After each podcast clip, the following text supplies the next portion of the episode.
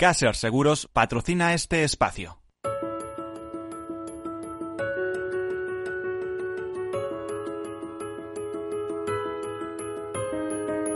Tercer sector, un espacio para la economía social. Un programa dirigido por Miguel Benito.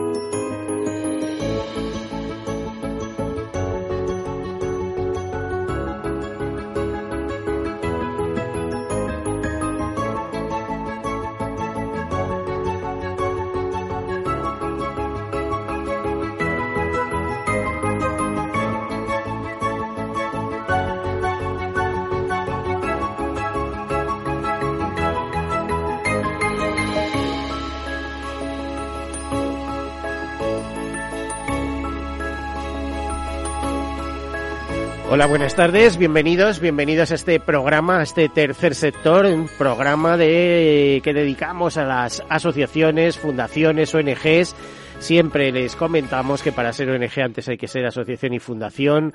Un número importante de, empresas de tercer sector social, como se le suele llamar, aunque todo el tercer sector es en sí mismo social, puesto que es economía de las personas, dedicada a las personas. Bueno, eh, pues les decía, unas 6.700 fundaciones activas en nuestro país, asociaciones innumerables, por supuesto pasan de las 700.000 o pasaron hace tiempo y eh, a partir de ahí, pues ONGs también muy difícil cuantificar el número de ONGs. Pero tercer sector es muchas más cosas, son cooperativas, mutuas, mutualidades, otras formas eh, de, de, trabajar.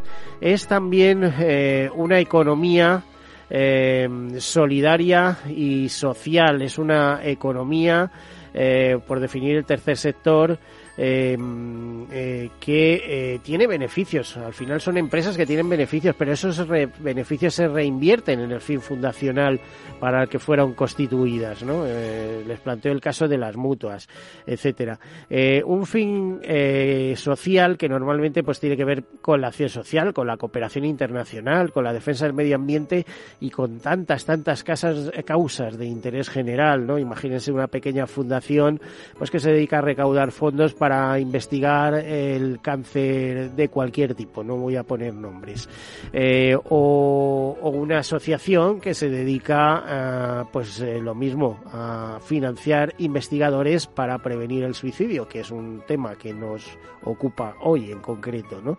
Bueno, pues todo esto es tercer sector, además es un sector económico pujante, importante, dos millones de trabajadores en España se, digamos, están vinculados al tercer sector, 13 millones en toda la Unión Europea, más de 40.000 empresas agrupadas en la Confederación Española de Empresas de Economía Social, en la, en la FEPES, un sector que representa más o menos el 10% de nuestro Producto Interior Bruto, fruta que, eh, o sea, cifra que puede parecer muchísimo, ¿no? De, bueno, pero tanta economía mueve esta gente, pues sí, las cooperativas son muy importantes en España. También lo son las mutualidades, ¿eh? que, cuyo encuentro acabo de llegar o de participar decirles que tienen gestión en activos por más de 50.000 millones de euros por parte de sus mutualistas. Así que vayan sumando y ya verán cómo les sale ese 10% porcentaje similar de economía solidaria y social. Bueno, dicho todo esto, a modo de presentación, les cuento algunas notas de actualidad y entramos en nuestro tema que requiere tiempo y espacio, porque es importante, es un tema que normalmente no suele estar en los medios de comunicación, pero que desde este programa, desde Tercer Sector, desde la puesta en marcha de la emisora en, en, en enero del año 2014, siempre le hemos prestado por lo menos eh, atención y siempre hemos hecho algún programa específico sobre esto. Hemos conocido a sus protagonistas, hemos conocido a los supervivientes de suicidio y hemos entendido lo que es el concepto de superviviente. Por eso les digo que es importante. Les cuento alguna nota de actualidad y enseguida empezamos. Bueno, pues Cruz Roja nos comenta o comenta que hay personas al borde del precipicio tras la pandemia. Eh, la verdad es que es un desbordamiento lo que está eh, sucediendo. Eh, en una investigación publicada este lunes aparta un panorama mundial con particular énfasis en 10 países como son Afganistán, Colombia, El Salvador, España, Filipinas, Irak, Kenia, Líbano, Sudáfrica y Turquía donde eh, refleja una situación pues muy lamentable. En concreto sobre España, el estudio refleja que existen pruebas de que durante el confinamiento inicial pues han aumentado los niveles de ansiedad en la población. Se realizó una encuesta de 1.500 personas, todas ellas atendidas por la Cruz Roja Española, y el 43% de esas personas eh, beneficiarias de la asistencia, de la asistencia experimentaban una preocupación eh, constante siempre o casi siempre. ¿eh? El 29% se sentían tristes y el 25% deprimidas. Y además el 34% señaló que tenía dificultades para dormir.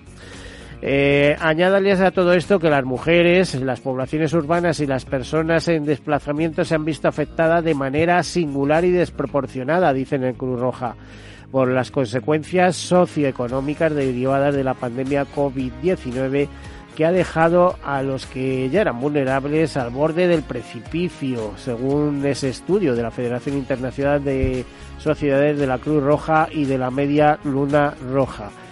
Pues además las mujeres han estado, se considera que han estado más expuestas eh, a la violencia, eh, acusaron efectos más significativos que los hombres en, muchos aspectos, por ejemplo, lo que atañe a los ingresos, eh, riesgos más elevados ante la COVID-19 debido a sus funciones de cuidado de otras personas o una mayor exposición a la violencia sexual y por motivos de género y efectos en la salud mental.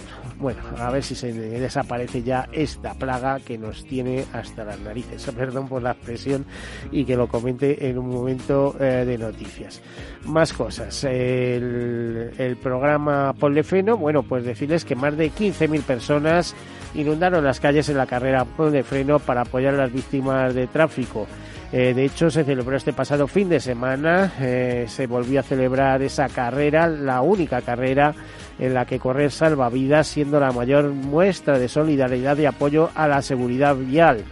Eh, pero tengo que recordar que la seguridad vial, si todos los años se producen 1.200 víctimas, con el suicidio tenemos más de 4.000 y las campañas de prevención no se terminan de ver. Eh, de hecho, a las personas que tengo hoy en la mesa les voy a proponer que hagan una carrera contra el suicidio. ¿eh? y que se visualice el problema, porque mientras no se visualice, aquí nadie toma medidas. ¿eh? Bueno, concretamente ese domingo 21 de noviembre, este domingo pasado, Polefreno regresó a su cita presencial en Madrid con gran éxito de convocatoria y tras el parón de la pandemia. La cantidad recaudada este año para en esa campaña por frenos es de más de 155.000 euros que irá destinada de forma íntegra al Hospital Nacional de Parapléjicos de Toledo. Los asistentes a la carrera guardaron un minuto de silencio en el Día Mundial del Recuerdo de las Víctimas de Accidentes de Tráfico y algunas de las personas que, eh, que aparecieron y ayudaron a promover esta campaña pues son caras representativas de A3 Media eh, que se han sumado como Roberto Leal, Matías Praz, Eva González, Jaime Cantizano, Sandra Golpe, Susana Griso, Cristina Pardo y Josep Pedrerol. Bueno, pues eh, decirles que en el marco de esta gran acción e iniciativa por el CENO, eh, celebrada el 21 de noviembre, es domingo, Día Mundial en recuerdo de las víctimas de accidentes de tráfico, pues se celebró ya la duodécima edición de la carrera, la mayor muestra de solidaridad con las víctimas de tráfico y con apoyo a la seguridad vial. Una iniciativa, como saben, del grupo A3 Medias junto a su socio estratégico y patrocinador principal, Fundación AXA y con la colaboración de CGA Talleres y Ayuntamiento de Madrid. Eh, Matías Fraz fue el encargado de dar el pistoletazo de salida a la carrera, eh, que tuvo lugar después de que los presentes, esos 15.000 participantes, guardaran un minuto de silencio en recuerdo de este día, es decir, el domingo Día Mundial en recuerdo a las víctimas de accidentes de tráfico. Y hasta ahí la noticia. Eh, continuamos con otra. Y es que el día 23, el día de la palabra, eh, la palabra es basuraleza, una palabra necesaria en el diccionario para poner nombre a un grave problema ambiental. Y es algo en lo que se han empeñado SEO, BirdLife, es decir, la Sociedad Española de Ornitología, y Econves, que han hecho un llamamiento para que se reduzca, eh, para que se reconozca el término basuraleza desde el proyecto Libera se trabaja para generar conocimiento sobre este grave problema ambiental, además de contribuir a su prevención. Desde que se creó el término basuraleza por parte del proyecto Libera, el término ha tenido más de 1.300 menciones espontáneas por parte de terceros, ha traspasado fronteras y ha sido usado por grandes nombres eh, eh, del mundo de las letras, incluidas editoriales. Si una realidad no tiene nombre, nos dice SEO Life a través de una nota, es como si no existiera y por tanto no se puede conocer. Con esta premisa y coincidiendo con el Día Internacional de la Palabra que se celebra pues este 23 eh, de noviembre. El proyecto Libera, eh, creado por SEO Life en alianza con EcoInvest, quiere poner en valor la palabra basura, leza y la necesidad de que se reconozca por la Real Academia Española, que casi seguro les diría que lo termina eh, consiguiendo. El término ha tenido más de 1.300 menciones espontáneas en medios de comunicación, tanto audiovisuales como escritos en diarios como El País, El Mundo, Confidencial, Televisión Española, Antena 3 o Telecinco y ha viajado a países hispanohablantes, apareciendo en medios relevantes como Clarín eh, en Argentina o El Sol de Irapuato, México. Además, grandes nombres del mundo de las letras han reconocido su necesidad. Académicos de la RAE, de la Real Academia española como Antonio Muñoz Molina o el reciente ganador del Premio Nobel de las Letras José María Merino y otros articulistas o políticos. Sobre todo porque si nosotros no le ponemos nombre tendremos que utilizar el nombre inglés con el que se conoce esta iniciativa. Tenemos que decir que el impacto de la basuraleza sobre la vida silvestre es uno de los campos mejor analizados hasta la fecha. En 1997, una exhaustiva revisión contabilizaba 247 especies afectadas por la basura en la naturaleza, por esta basuraleza. Nueve años después, en 2016, un nuevo informe triplicaba el dato hasta las 800 especies, aunque para entonces ya se empezaban a conocer eh, o estimar eh, por encima de 1.400 especies eh, marinas y acuáticas asociadas a problemas con la basuraleza. La incidencia es especialmente grave en el caso de fauna y flora amenazada. Por el momento se estima que un 17% de las especies afectadas por la basuraleza forma parte de la lista roja de la Unión Internacional para la Conservación de la Naturaleza, por ello, el proyecto Libera trabaja para concienciar y poner solución a este grave problema a través de conocimiento, así como de prevención y participación. Bueno, pues hasta aquí lo dejamos, entramos en nuestro tema. Les decíamos que hoy íbamos a hablar del suicidio por alguna razón concreta porque se ha celebrado, creo si no lo recuerdo mal, creo que ayer mismo, el Día del Superviviente. Hay varios días del superviviente, de hecho cuando buscas en Internet Día del Superviviente, lo primero que te aparece es el superviviente de cáncer. Eh, un tema muy importante que tratamos habitualmente también en nuestro programa. Pero es que también hay otros supervivientes, son los supervivientes de suicidio. Damos la bienvenida a las personas que están aquí con nosotros. Eh, tenemos con nosotros a la presidenta de Planeta TOT, eh, TOC quiere decir trastorno obsesivo convulsivo, Rosa Iglesias. Buenas tardes, bienvenida.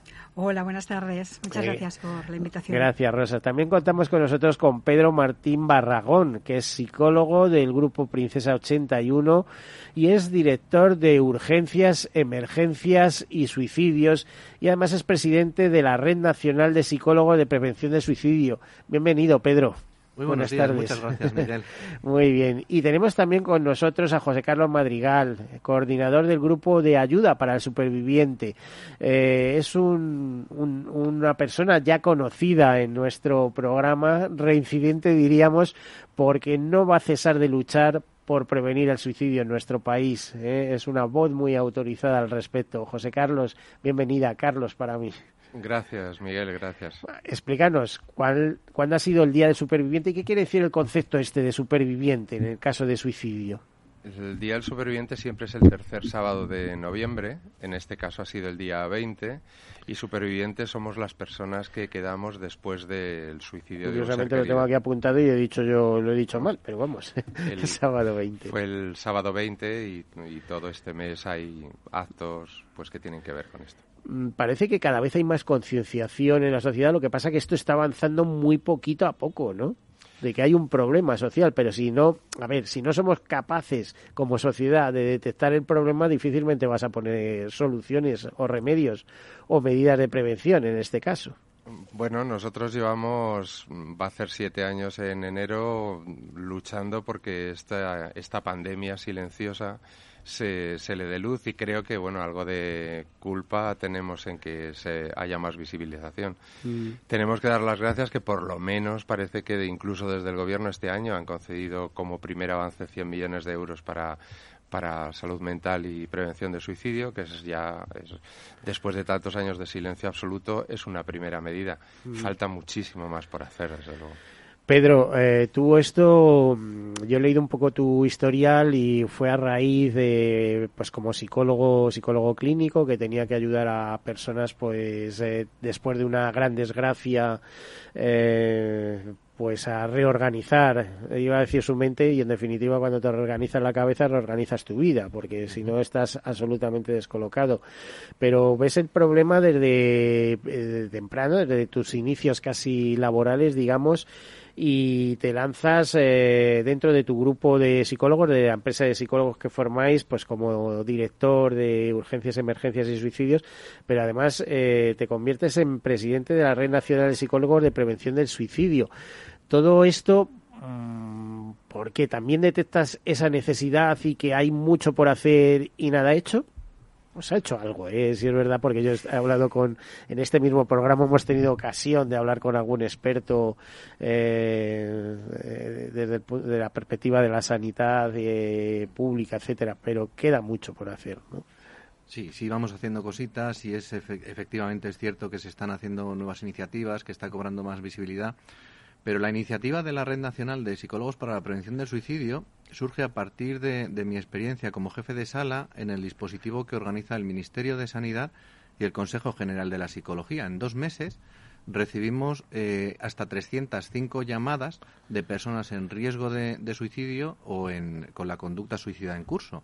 Y no había ningún dispositivo que atendiese este, este tipo de, llamadas con unos estándares de calidad, ¿no? Entonces, desde el Ministerio ideamos una herramienta, un algoritmo de atención telefónica eh, en crisis suicidas con una enfermera del Suma 112, que es quien tiene que ir a los domicilios en esa situación y elaboramos un algoritmo de, de, atención telefónica y articulamos esta red, ¿no? que es una red privada, pero que da cobertura a todo el territorio nacional, que ojalá siga creciendo y podamos seguir eh, nutriéndonos de otros compañeros expertos de otras comunidades autónomas que nos llaman eh, familias y personas en riesgo de distintos puntos de, del territorio nacional pidiendo psicólogos para atender a personas en duelo por suicidio o para atender a personas en riesgo. Bueno, vamos a saludar antes de irnos a publicidad a Rosa Iglesias, presidenta de Planeta Talk, también ha estado con nosotros en alguna ocasión, trastorno obsesivo compulsivo. Rosa, ¿por qué esa iniciativa de lanzar Planeta Top? Bueno, pues por la necesidad que, sentíamos las personas que, tenemos algún familiar, ¿no? como es mi caso que tengo dos hijos que padecen trastorno obsesivo compulsivo y la carencia que, había de profesionales eh, expertos. Eh, y bueno, ahora me veo envuelta en toda esta lucha eh, en la prevención de suicidio apoyándome siempre en Carlos y en, y en Pedro, que gracias a ellos he podido eh, tender una mano a las personas que a las que nunca se les quería hablar de suicidio. Siempre se me dijo. Pero si es que esa palabra es como la palabra maldita. No queremos oírla hablar, pero sin embargo, ¿quién no ha escuchado alguna vez algún momento de depresión de uno de sus hijos, un momento bajo, hablándote de que me quiero quitar de en medio? Y si no recuerdo mal, que yo lo he aprendido de vosotros, son eh, los adolescentes, los jóvenes y mm. los más mayores, los mayores, los viejecitos, los que más se suicidan en nuestro país. No sé si me equivoco o no me equivoco. Sí, efectivamente, los mayores y eh, además eh, las últimas cifras de, del INE que se han publicado hace menos de un mes ha aumentado el número de suicidios en mayores de 79 años un 20% y los jóvenes han sufrido un incremento del doble. El año mm. las cifras del año 2019 eran siete fallecimientos de menores de 15 años y las últimas cifras arrojan el doble, 14 fallecimientos. Eh, sigo, Rosa, con, contigo. Te, te han ayudado, pero a tu, vez eh, has cogido, a ver, el rábano por las hojas y he dicho, no solamente me han ayudado, sino que lo que a mí me han dado voy a proyectarlo sobre los demás y voy a intentar ayudar también. Es que es necesario, esto es fundamental. Ahora mismo las personas que padecen TOC han sido, y las que eh, están debutando ahora después de la pandemia, eh, pues son personas muy vulnerables al suicidio y también sus familiares, no solamente ellos. Están viviendo una crueldad, tienen un sufrimiento eh, muy extraordinario. Todos hemos podido ver lo que era el miedo, pero para ellos es algo que convive 24 horas. Eh, pues como se me decía que no se podía hablar de TOC con ellos, de, perdón, de suicidio con ellos porque podrían obsesionarse, pues yo mantenía el silencio, un silencio que no podía contener. Eh, fue cuando empecé a pedir ayuda porque, claro, esto se me decía desde profesionales Mm. Pero ¿por qué se produce, y esto lo he oído aquí, eh, por ejemplo, con la directora de Teléfono de la Esperanza, ¿por qué mm. se produce ese efecto túnel que te lleva del suicidio con lo bonita que es la vida o la cantidad de opciones que hay? ¿Por qué se produce ese efecto túnel? Casi habría que preguntárselo al psicólogo, ¿no? Yo creo que sí.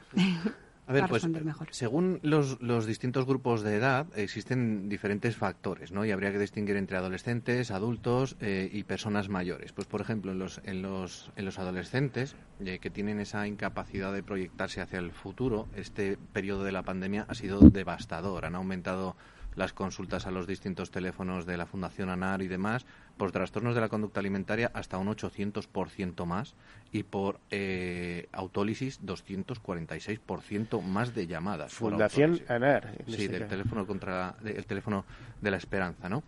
y, entonces por distintos grupos de edad hay distintos eh, factores precipitantes. Hablamos, pues por ejemplo, que un adolescente descubra y no acepte su propia homosexualidad. Eh, que reciba eh, maltrato de forma voluntaria por la mano ajena de otra persona. Y véase bullying, ciberbullying, acoso escolar, maltrato, violencia doméstica, eh, mm, un, abuso sexual. Hay distintos precipitantes en los adolescentes que son distintos de los otros grupos de edad. En los mayores, en los adultos, la crisis económica, la pérdida de estatus, la ruina, eh, y en los mayores, pues ese, eh, ese sentimiento de desesperanza y de falta de pertenencia, ¿no? En ese momento de la cuesta abajo de su vida, donde no se imaginan un futuro mejor y lo que les espera es mucho más difícil, ¿no? Bueno, tenemos que irnos a publicidad, vamos a hacer una breve pausa y seguimos hablando sobre esto. Ya ven que el tema tiene mucho interés y mucho más molla de lo que parece. Enseguida volvemos hasta ahora.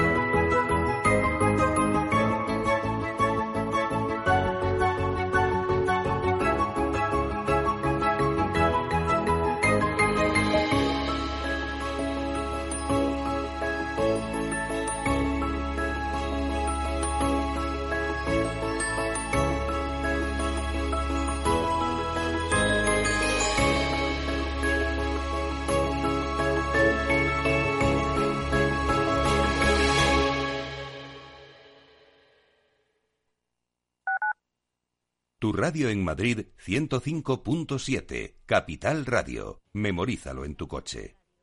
Si tienes experiencia laboral, pero no tienes un título oficial que la reconozca, ahora puedes acreditarla y mejorar tus posibilidades de empleo y promoción laboral. Inscríbete en el procedimiento de reconocimiento de las competencias profesionales y un asesor personal te preparará para el proceso de evaluación. Infórmate en comunidad.madrid o llamando al 012. Consigue el título que tu trabajo se merece. Financiado por el Ministerio de Educación y Formación Profesional. Comunidad de Madrid. Disfruta de la mejor cocina gallega en Montes de Galicia. Todo un clásico moderno en el barrio de Salamanca. Disfruta de la variada dieta atlántica, de las mejores carnes y pescados tratados con respeto y transparencia y regados con una de las mejores bodegas de la zona. En grupo, en familia o en pareja, Montes de Galicia te ofrece el espacio perfecto en cada ocasión. En Madrid tienes mil tiendas donde comprar. Y también un restaurante al que siempre quisiste ir. Un monumento que estás deseando fotografiar. Y un museo que no te cansas de visitar. Porque cada vez que vienes, encuentras mil y una experiencias que hacen tus compras únicas. Madrid, mil y una compras. Comunidad de Madrid. Los robots escuchamos Capital Radio. Es la radio más innovadora. Oímos a Saragot, con Luis Vicente Muñoz. Ahí le has dado. Esto es Capital Radio. Di que nos escuchas. Acción, emoción, pasión. Deporte en estado puro todos los días en el balance de la mano de Paco Lloret. Entre las 8 y las ocho y media de la noche, el balance de los deportes en Capital Radio. Capital Radio.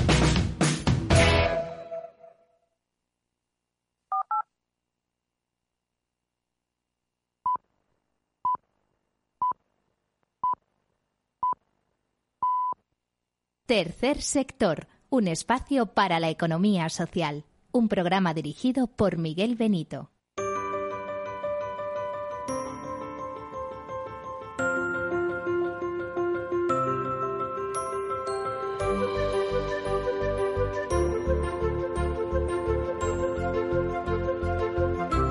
Bueno, pues aquí continuamos. Estábamos eh, bien acompañados con Pedro Martí Barragón, psicólogo del Grupo Princesa 31, presidente de la Red Nacional de Psicólogos de Prevención del Suicidio, con José Carlos Madrigal, coordinador para eh, la ayuda al superviviente, siete años ya luchando con esto, como nos comentaba, y con Rosa Iglesias, presidenta de Planeta TOC, de trastorno obsesivo convulsivo, que nos contaba por qué inicia este proceso de de crear una asociación, de lanzarse y de primero conseguir ayuda, obtener ayuda a ella, pero después brindársela a los demás. Rosa, en tu caso, ¿se ha puesto mucha gente en contacto contigo en algún momento? Bueno, tenéis medios, porque yo sé que estáis muy vinculados o habéis tenido vinculación al teléfono de la esperanza, etcétera, etcétera, y más de una ocasión tirarán de vosotros, ¿no? Sí, nosotros llevamos ya cuatro años y medio haciendo un servicio domiciliario de psicología para recuperar a estas personas y ayudarlas en su día a día. Y bueno, pues como, como es normal, la vinculación con la prevención del suicidio, como tenía que ser y como debe de ser, está presente en nosotros, ¿no? Ahora mismo, después de la pandemia, pues ha aumentado la solicitud de, peticiones de ayuda, pues como aproximadamente un 35%. Esto es muchísimo en tan poco tiempo. Y donde en un 90% de esas llamadas que recibo, eh, aparece la palabra suicidio de una u otra manera, ¿no? Esto es gravísimo. Mm, no es cierto que esté siempre vinculada la, salud mental con el suicidio, pero es verdad que, son vulnerables, mm. claro, hay una vulnerabilidad, pero hay verbalizaciones de algunas personas que sufren, como los familiares, que viven una situación tan intensamente emocional y, dura que, expresan pues frases como me gustaría no seguir viviendo, me gustaría suicidarme, pero llevarme a mi hijo por delante para que no sufra más. Esto no lo está diciendo la persona que tiene el problema de salud mental, lo está diciendo un familiar. Pedro, ¿podemos hablar de señales de suicidios? ¿Ante qué debemos alarmarnos? Porque, vamos a ver, eh, experiencia adquirida en estos programas, vuelvo a decir cuando una persona dice, es que me voy a suicidar, me voy a suicidar, dice, ese no lo va a hacer, eso decían. Eh, ahora hay que tomárselo de otra manera, ¿no? Cuando lo dice, cuidado. Eh, ¿Cuáles son las señales que nos pueden eh, decir, está pasando algo, esta persona necesita ayuda, a lo mejor yo no tengo capacidad para brindársela, pero mm, tengo que buscársela en otro sitio y tengo que ofrecérsela? ¿Cómo podría ser eso, Pedro? ¿Cómo, ¿Cuáles son esas señales? Correctísimo, Miguel, correctísimo. Me alegro mucho eh, que, hayas introducido todo esto porque para mí es motivo de, alegría y de satisfacción que, lo que se está sembrando, y más a través de un medio como la radio, eh, va calando. ¿no? Efectivamente, eh, ocho de cada nueve o nueve de cada diez personas que se suicidaron eh, habían manifestado ante su intención o habían dado muestras de ello. Entonces hay señales que son más evidentes, pues como el abandono del aseo, de la higiene personal, del aspecto, eh, el abandono de las propias aficiones, la apatía, el aislamiento, el tener dificultades de concentración. Pero luego hay otras que son mm, menos eh, fáciles de detectar. Por ejemplo, si alguien está atravesando por un periodo de tristeza, por motivos justificados. Oye, pues ha perdido su negocio, eh, está en, plenas dificultades económicas, en proceso de divorcio, de separación, y de repente experimenta un cambio brusco de humor al otro polo, sin un motivo justificado. ¿no? Y esto nos lo dicen los supervivientes. Es que estaba mucho mejor, es que parecía que atravesaba por el mejor momento de su vida, pero ¿cómo nos lo íbamos a imaginar? Ojo, porque cuando la persona lo tiene decidido, experimenta esa sensación de calma y de paz porque ya tiene una fecha de fin a su sufrimiento. Entonces, esos cambios bruscos de humor, que no son tan explícitos como el abandono personal, pueden eh, denotar que efectivamente la persona está en un riesgo alto. Luego hay algo que nosotros llamamos conductas de cierre que denotan cierta inminencia, es decir, puede que en las próximas horas o los próximos días esa persona eh, vaya a llevar a cabo el suicidio, que es pues el regalar objetos de valor sentimental, el visitar a familiares o amigos que hace mucho tiempo que no se visita, el arreglar los papeles, por ejemplo, eh, de, la herencia, el escribir notas de despedida, eh, por ejemplo, en los, en los, adolescentes hemos visto que algunos cierran los grupos de WhatsApp o salen de las, de, las redes sociales o incluso llegan a anunciarlo, porque hasta un 60% de los adolescentes que igual en casa no lo manifiestan, a través de las redes sociales sí que expresan su malestar, su sufrimiento y su tristeza. Entonces, por parte de los, de los adultos, ojo con estos mensajes eh, que llevan a cabo los, adolescentes a través de las redes sociales y que tan ajenos somos como adultos a, a, estas nuevas tecnologías y demás, ¿no? Bueno, eh, es importantísimo lo que has comentado porque algunas personas esas señales eh, no supieron ver. Carlos, si te pido que cuentes tu experiencia, es pedirte mucho.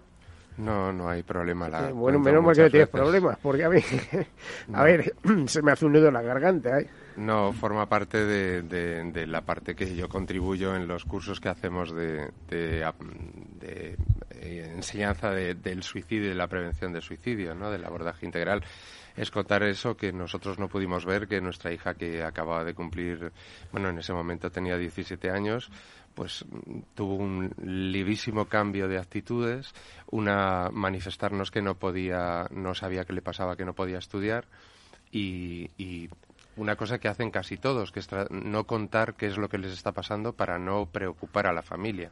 Entonces disimulan absolutamente un estado de ánimo de una tristeza y un sufrimiento terrible para que tú no te des cuenta hasta que toman una decisión equivocada por no haber pedido ayuda, porque eso hay que decirlo, en la mayoría de los casos se puede prevenir y se puede salir de ese bache y podemos ayudarle a que salga de ese bache y que se olvide de esa idea de buscar la muerte. Y bueno, ese fue el resultado, ¿no? Explícanos el concepto de superviviente, que yo al principio no lo entendía, pero me quedó claro que superviviente mm, es el que se queda. Sí, esto es una traducción literal que se hizo en su momento de, los americanos, como otras muchas cosas, y, se denomina superviviente a la persona, los familiares que quedan. De igual manera se, se, les denomina sobrevivientes a las personas que han tenido algún intento de suicidio. Porque han, entonces es un poco una traducción muy, muy extraña. Pero bueno, poco a poco vamos haciendo entender que, igual que como tú comentabas, en el caso del cáncer, nosotros sobrevivimos, pero sobrevivimos a, la pérdida de, un familiar. ¿no? Y esto lo denominan así porque ellos entendieron que el duelo que más se asemejaba al nuestro, que es un duelo seguramente el más complicado que hay, a lo único que se parecía es a, al de los, las personas que habían estado en un campo de concentración. Es un sufrimiento que dura toda la vida que va, los ciclos van subiendo y bajando, que se puede controlar si, si se ayuda a llevar el duelo, entre otras cosas, como nosotros hacemos con en Princesa 81 con los grupos de, de ayuda supervivientes y que, se puede facilitar que el duelo sea más correcto, que se sepa, que se pueda llevar de una manera mejor. Rosa, eh, vosotros eh, compartís experiencias con supervivientes, incluso con supervivientes. Sí, de hecho, nuestra educadora social, eh, a la semana de llegar a Madrid y iniciar nosotros el proyecto, ella tuvo, ella es afectada de TOC y tuvo un intento de suicidio. Pues os podéis imaginar cómo busqué ayuda desesperada y, que afortunadamente encontré primero en Isabel Ponce, entonces era directora de Teléfono de la, Esperanza. Esperanza. y fue quien me presentó a Carlos Soto y él a su vez a, Pedro. Eh, y es donde comencé a, a intentar formarme para poder acoger a esas personas que sufren por teléfono y a, poder tener a, personas a mi lado en quien derivar eh, cuando nos vemos en este conflicto, ¿no? Y, bueno, es un contacto continuo con estas situaciones. Bueno, eh, eh, ¿resulta duro o al final resulta gratificante en el sentido que ves que estás haciendo algo útil por las personas, porque hace un momento creo que decías que España es un país tremendamente solidario. Eh, bueno, lo decía nuestra invitada anterior, pero eh, creo que es verdad. Eh, ¿Te sientes útil ante estos problemas que hay, que, no, que muchas veces son de enfoque mental? Porque, bueno, los problemas materiales, los problemas físicos están ahí, pero con una actitud positiva se enfocan de, o se focalizan de otra manera, ¿no? es un sentimiento un poco agridulce porque en realidad estar en medio de todo esto tienes eh, días que, uno emocionalmente se ve muy sobrecargado. Es un esfuerzo. Tienes buenos amigos, ¿eh? Por supuesto, por supuesto. No quiero ni pensar también lo que supone para ellos, ¿no?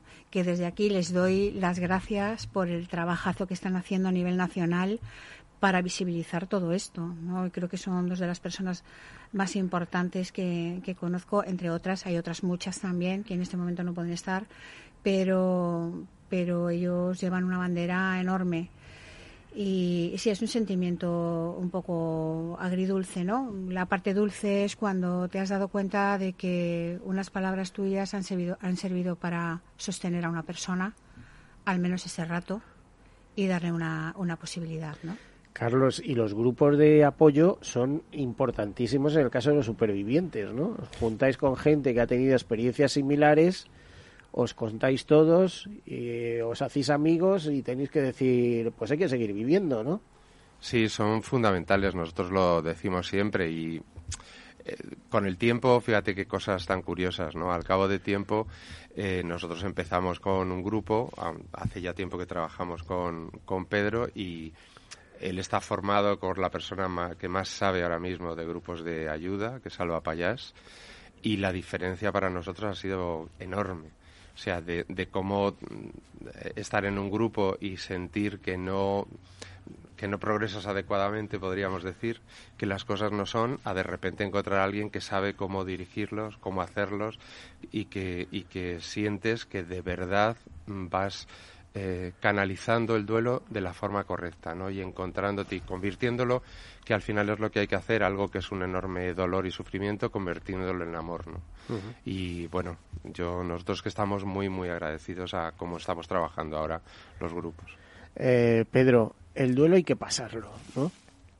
O sea, hay que pasar, es, es más, eh, te crearía, te iba a decir, una cicatriz y muy dolorosa, que lo hay, que, que va a ser, pero si no pasas el duelo, es decir, esa persona, no sé, te voy a poner un caso, en, en, el caso de mi familia, ¿no? Se nos muere un familiar muy próximo y en este caso, por ejemplo, su, su propia hermana, ¿no? Dice, es que no quiero ver a mi hermana muerta. No, no, no, hay que ver a, a esa hermana muerta y hay que despedirse de ella. Mm. No sé si es correcto el enfoque, Pedro. Ojo, Vale muchos quilates esta aportación, ¿eh, Miguel? Pero muchos quilates. A ver, lamentablemente, eh, entre el colectivo de psicólogos seguimos estancados en modelos anacrónicos de duelo que hablan de etapas, ¿no? Y de, y de ir eh, eh, experimentando una progresión exponencial hacia arriba y esto tiene un paso para adelante y dos pasos para y dos pasos para atrás pero lo más importante es la relación que se mantenía con la persona que hemos perdido. En el caso de familiares donde hay una buena relación, hay una relación positiva, cuidadora, que decimos, eh, quedan muchos asuntos pendientes, pues el futuro no vivido, las cosas que no le hemos podido agradecer, por las que no nos hemos podido disculpar, ese sentimiento de impotencia de no haber hecho lo posible, que esto es bastante universal en el caso de los supervivientes, no haber sido capaces de hacer lo posible para evitar el suicidio. Entonces, toda esa impotencia, esa culpa, esa incertidumbre requiere eh, de que se elabore. No solo es hablar de lo que te ha pasado, sino, eh, eh, sí, hablar, compartirlo es algo súper reparador. Y más en los grupos de ayuda mutua, el sentido de reciprocidad, de estar con personas que han atravesado o atraviesan por lo mismo que estás atravesando tú, ¿no? Entonces, el ser capaz de poner en palabras, pero no solo hablar, el transformar, elaborar, reparar, eh, esos asuntos pendientes que quedan con la persona que, ha fallecido es un valor que aportan los grupos de ayuda mutua y, por supuesto, la terapia de duelo. Bueno, y una cosa que me ha interesado mucho, eh, nos lo decía José Carlos, José Carlos Madrigal, buen amigo, un amigo que te conocí curiosamente en, el primer programa que dedicamos al suicidio, que fue el mismo año que pusimos en marcha esta cadena. Por lo tanto, como digo yo, por lo menos una vez al año toquemos un tema que está olvidado ¿eh? o, que se intenta marginar o que de esto no se habla. Pues si no se habla, tenemos un problema que no sabemos que lo tenemos, ¿no? Em, Pedro, em, ¿en qué consiste tu ayuda? nos está contando Carlos que estás formado por la mejor persona que había sobre esto, pero ¿cómo ayudas a los supervivientes? Cuando tienes un grupo y reúnes un grupo de supervivientes, ¿por dónde empiezas? Pues primero tenemos que hacer una evaluación previa y me atrevo a compartir abierta y humildemente eh, errores que hemos cometido por si alguien eh, de la profesión quiere elaborar estos grupos. Hay que hacer una evaluación previa porque hay personas que todavía no son capaces de nombrar siquiera el nombre de la persona fallecida. Así que para estas personas sería muy difícil participar en un grupo donde se expone abiertamente eh, el dolor mm, más desgarrador en esos momentos iniciales. Entonces, antes hacemos una evaluación previa para hacer grupos homogéneos. Por ejemplo, ahora grupos de padres que han perdido a sus hijos por suicidio. Y esto es importante, ¿no? Que no mezclemos eh, un adolescente que ha perdido a su hermano por suicidio con unos padres. Esto es importante, hacer grupos homogéneos y valorar en qué situación se encuentran eh, para poder participar y beneficiarse de los, del, del compartirlo en grupo. Luego, además, tenemos que tener muy en cuenta los distintos eh, estilos de afrontamiento de las personas. Pues, por ejemplo, está más atribuido a los varones, aunque esto es un concepto erróneo y anacrónico, que somos más instrumentales, que necesitamos hacer cosas, que no nos gusta emocionarnos delante de los demás,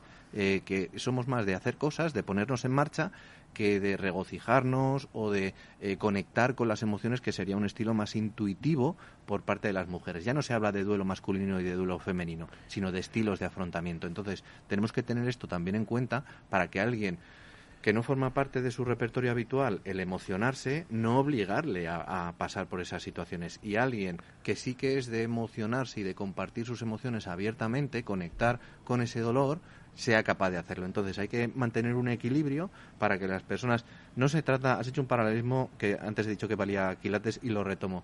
Las cicatrices ya no sangran, ya no duelen, de eso se trata. No nos vamos a olvidar de la persona que hemos perdido porque es absolutamente injusto e imposible. Pero durante muchos años se trabajó con un modelo de duelo que eh, buscaba siempre la despedida y mucha gente no iba a terapia de duelo porque les obligaban a escribir una carta de despedida. Pero es que también hay quien escribe una carta al que lo que necesita es escribir una carta para comunicarle a la persona que ha fallecido cómo va a seguir presente en su vida el resto de sus días, cómo va a continuar con su legado, qué huella ha dejado, ¿no?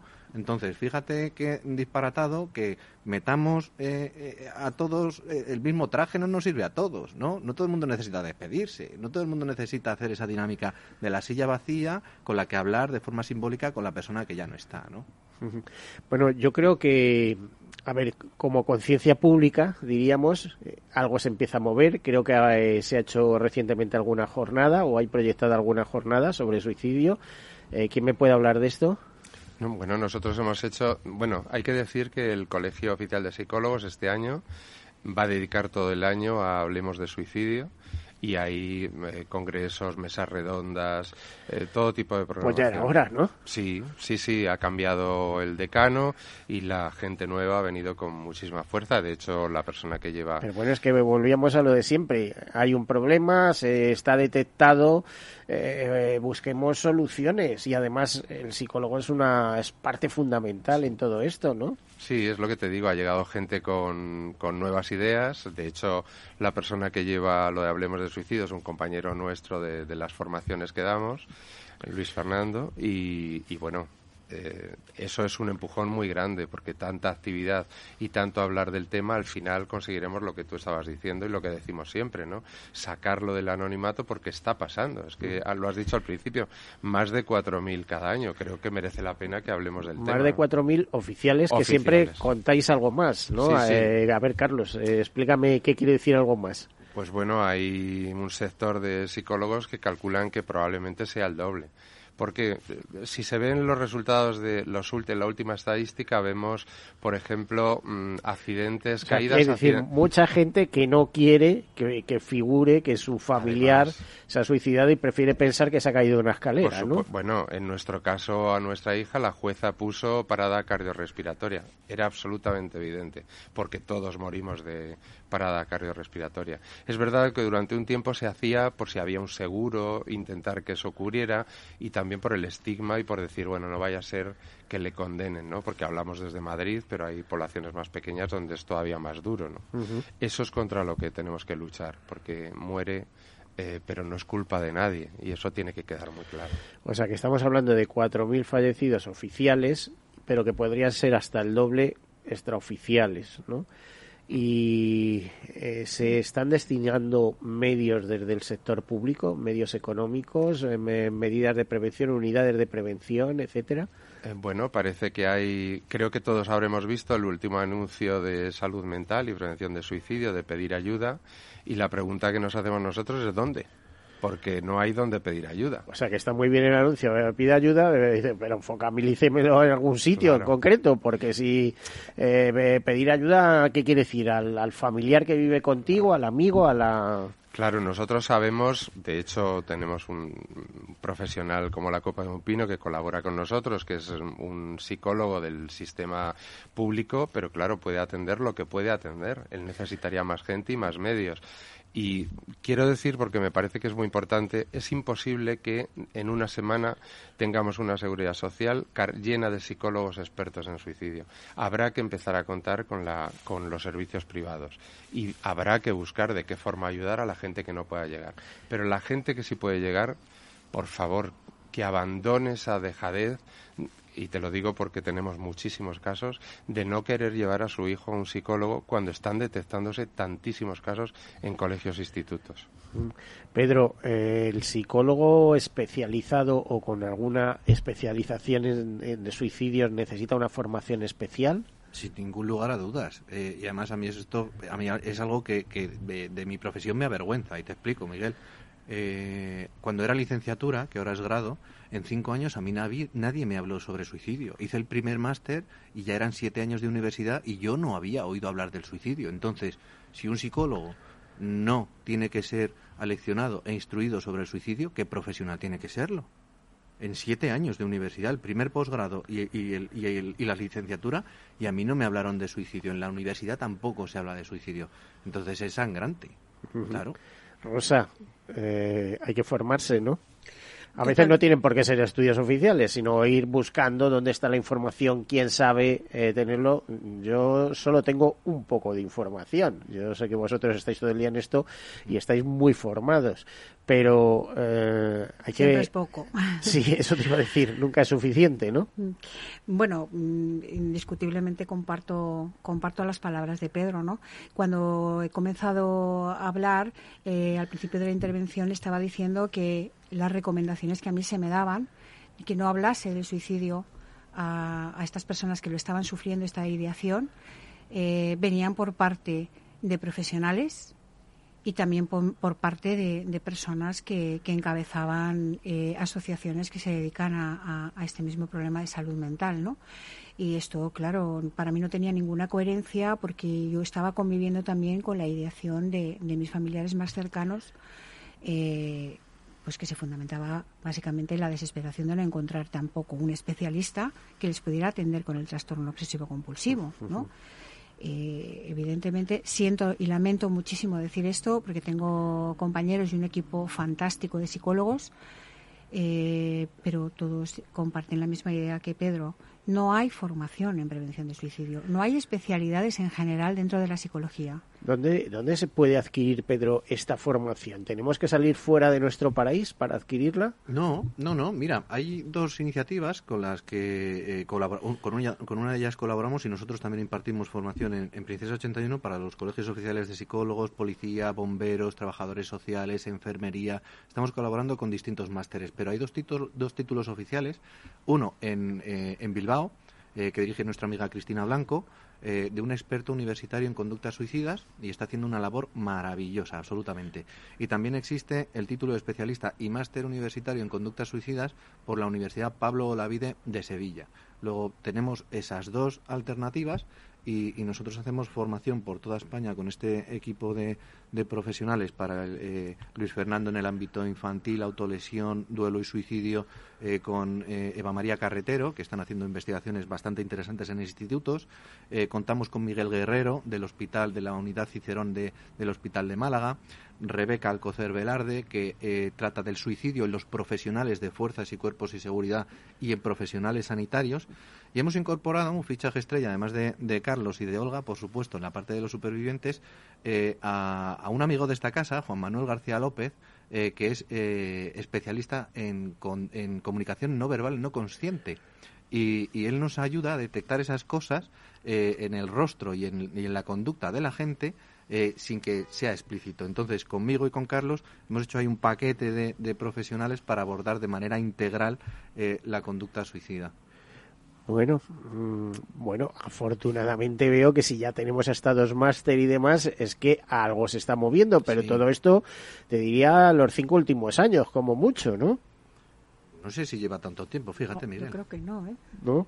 Menos, menos. Menos. Eh, fíjate que a Carlos sí que le conozco yo hace unos cuantos años. ¿eh? conocí a ti, a tu mujer, y vamos, eh, fíjate que todavía me da vergüenza preguntarte por ciertas cosas, como decía. ¿eh? O sea, tú las tienes superadas y yo no. Te decía antes que nos ha costado y yo creo que algo de, culpa tenemos en que, en que se hable tanto, porque dedicamos, pues eso, todo, el, todo nuestro tiempo por una cuestión eh, lógica, que no le pase a nadie. Si lo que intentamos es lo que te decía un poco antes, que se den cuenta, que trabajen los padres para que no les pase, porque no los se padres y, a las personas mayores que están tan solas, tan abandonadas, con tantos problemas, que les da igual vivir que no vivir y te lo dicen, ¿no? A partir de determinada edad, eh, yo creo que esto es recurrente. ¿Quién no ha oído a alguien de 85 años? Bueno, yo ya lo que quiero es morirme y ya está. ¿no? Por, eso nosotros insistimos en que la formación tiene que empezar en colegios e institutos, precisamente para que se den cuenta de que también tienen que cuidar de sus padres, de sus abuelos, de la gente, porque todos vamos a acabar siendo mayores. Entonces conviene que aprendamos a cuidar, que haya un poco de emoción para cuidar, porque evitaremos no solo el suicidio, sino además la soledad, la tristeza y muchas más cosas. ¿no? Eh, Pedro, algún enfoque. Nos queda apenas un minuto de unas palabras de despedida ya. Pues mi más sincera enhorabuena por este programa. Ojalá llegue al mayor número de personas posibles. Te felicito, Miguel, y que lejos de seguir echando balones fuera y apelando a estas medidas del gobierno, que todos somos agentes de cambio y podemos echar una mano. El suicidio no es culpa de nadie, pero es responsabilidad de todos. Rosa, nos tenemos que despedir. Dices, ¿nos dices algo? ¿Dos palabras? Dos palabras. Muchas gracias. Son muy importantes. Muchísimas gracias a, los tres, a Jorge Carlos Madrigal, coordinador de Grupo Apoyo Superviviente, Rosa Iglesia, presidenta de Planeta TOC y Pedro Martí Barragón, eh, presidente de Red Nacional de Psicólogos por Prevención de Suicidio. Hasta la próxima. Todos ustedes, pues tengan una feliz semana y la próxima semana más. Gracias, hasta luego.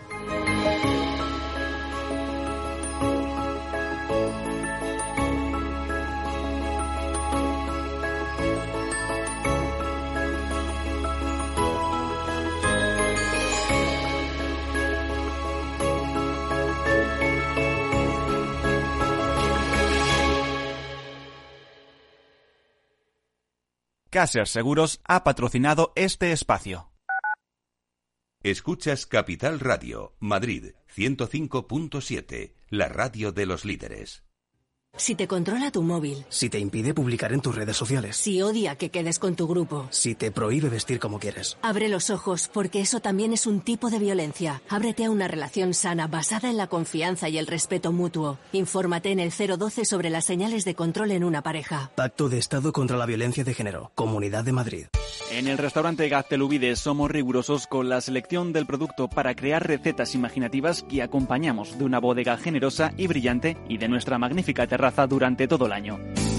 Restaurante Gaztelubide, carretera de La Coruña, kilómetro 12200, La Florida. Teléfono 91 372 8544. Una recomendación del programa gastronómico Mesa y Descanso. Gráficas Naciones. Más de 50 años de experiencia en el sector de las artes gráficas. Apostamos por la última tecnología tanto en impresión offset como en digital y gran formato. Realizamos todo tipo de impresión. Tarjetas de visita, folletos, libros, vinilos, decoración y montaje de stands. Más información en el 91 629 2145 o en gráficasnaciones.es. ¿Harto de tertulias políticas y de quienes lo saben todo? Sube un peldaño intelectual en tu vida y sintoniza la gran tertulia de la economía Un debate pragmático y sin afinidades que revela las grandes transformaciones de nuestros días, con figuras de gran talla económica como Pedro Esbarz, Ramón Tamames, Francisco Navarro, César Arranz, Hermenegildo Altozano, Isabel Aguilera, Manuel Moreu, Juan José Rubio y Fernando Zunzunegui, entre otros. La gran tertulia de la economía, cada mañana a las 8 y 20 en Capital, La Bolsa y la Vida, con Luis Vicente Muñoz.